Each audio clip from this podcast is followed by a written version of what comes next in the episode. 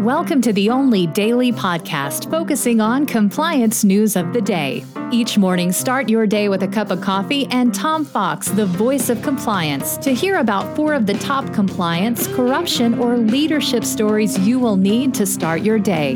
The Daily Compliance News is a production of the Compliance Podcast Network.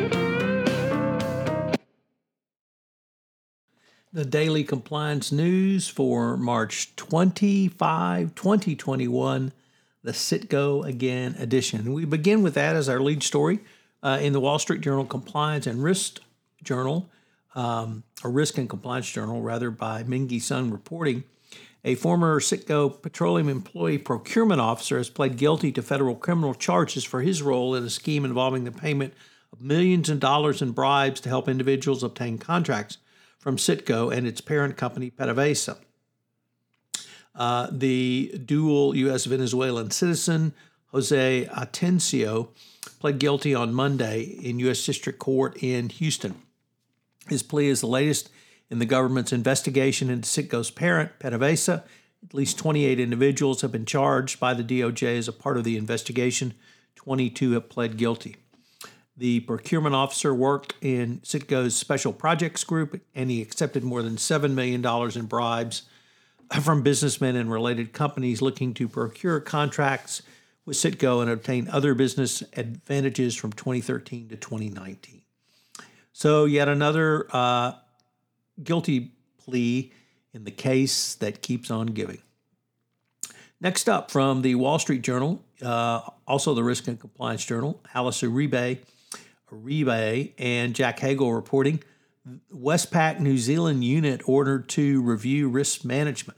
The Westpac Banking Corp is considering a sale or spinoff of its New Zealand business after regulators there ordered it to review its risk management. The Australian bank said it's in an early stage of the assessment of what would be the appropriate structure for the New Zealand business and whether a demerger would be in the best interest of the shareholder, although no decision has been made. Lindner said the impact of the risk management reviews have been ordered by the Reserve Bank of New Zealand was one consideration in its decision. The bank to, continues to perform well in retail and commercial, but apparently their compliance regime is somewhat less than um, sterling. Next up, and a little bit different focus, what are the five tech commandments to a safer digital life? Thou shalt not use weak passwords. Use multi factor authentication. Thou shalt not overshare, and thou shalt not share data about friends.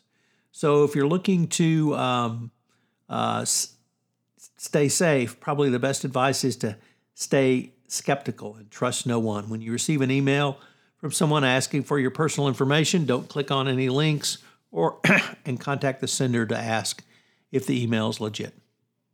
And then finally, uh, the uh, Biden administration's strident policies towards China are coming into conflict with Wall Street's march into China as a business market.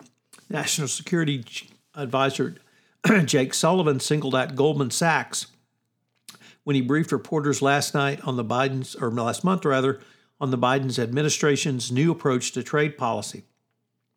But Sullivan didn't offer the customary praise for a bank that has produced Treasury secretaries for presidents of both parties.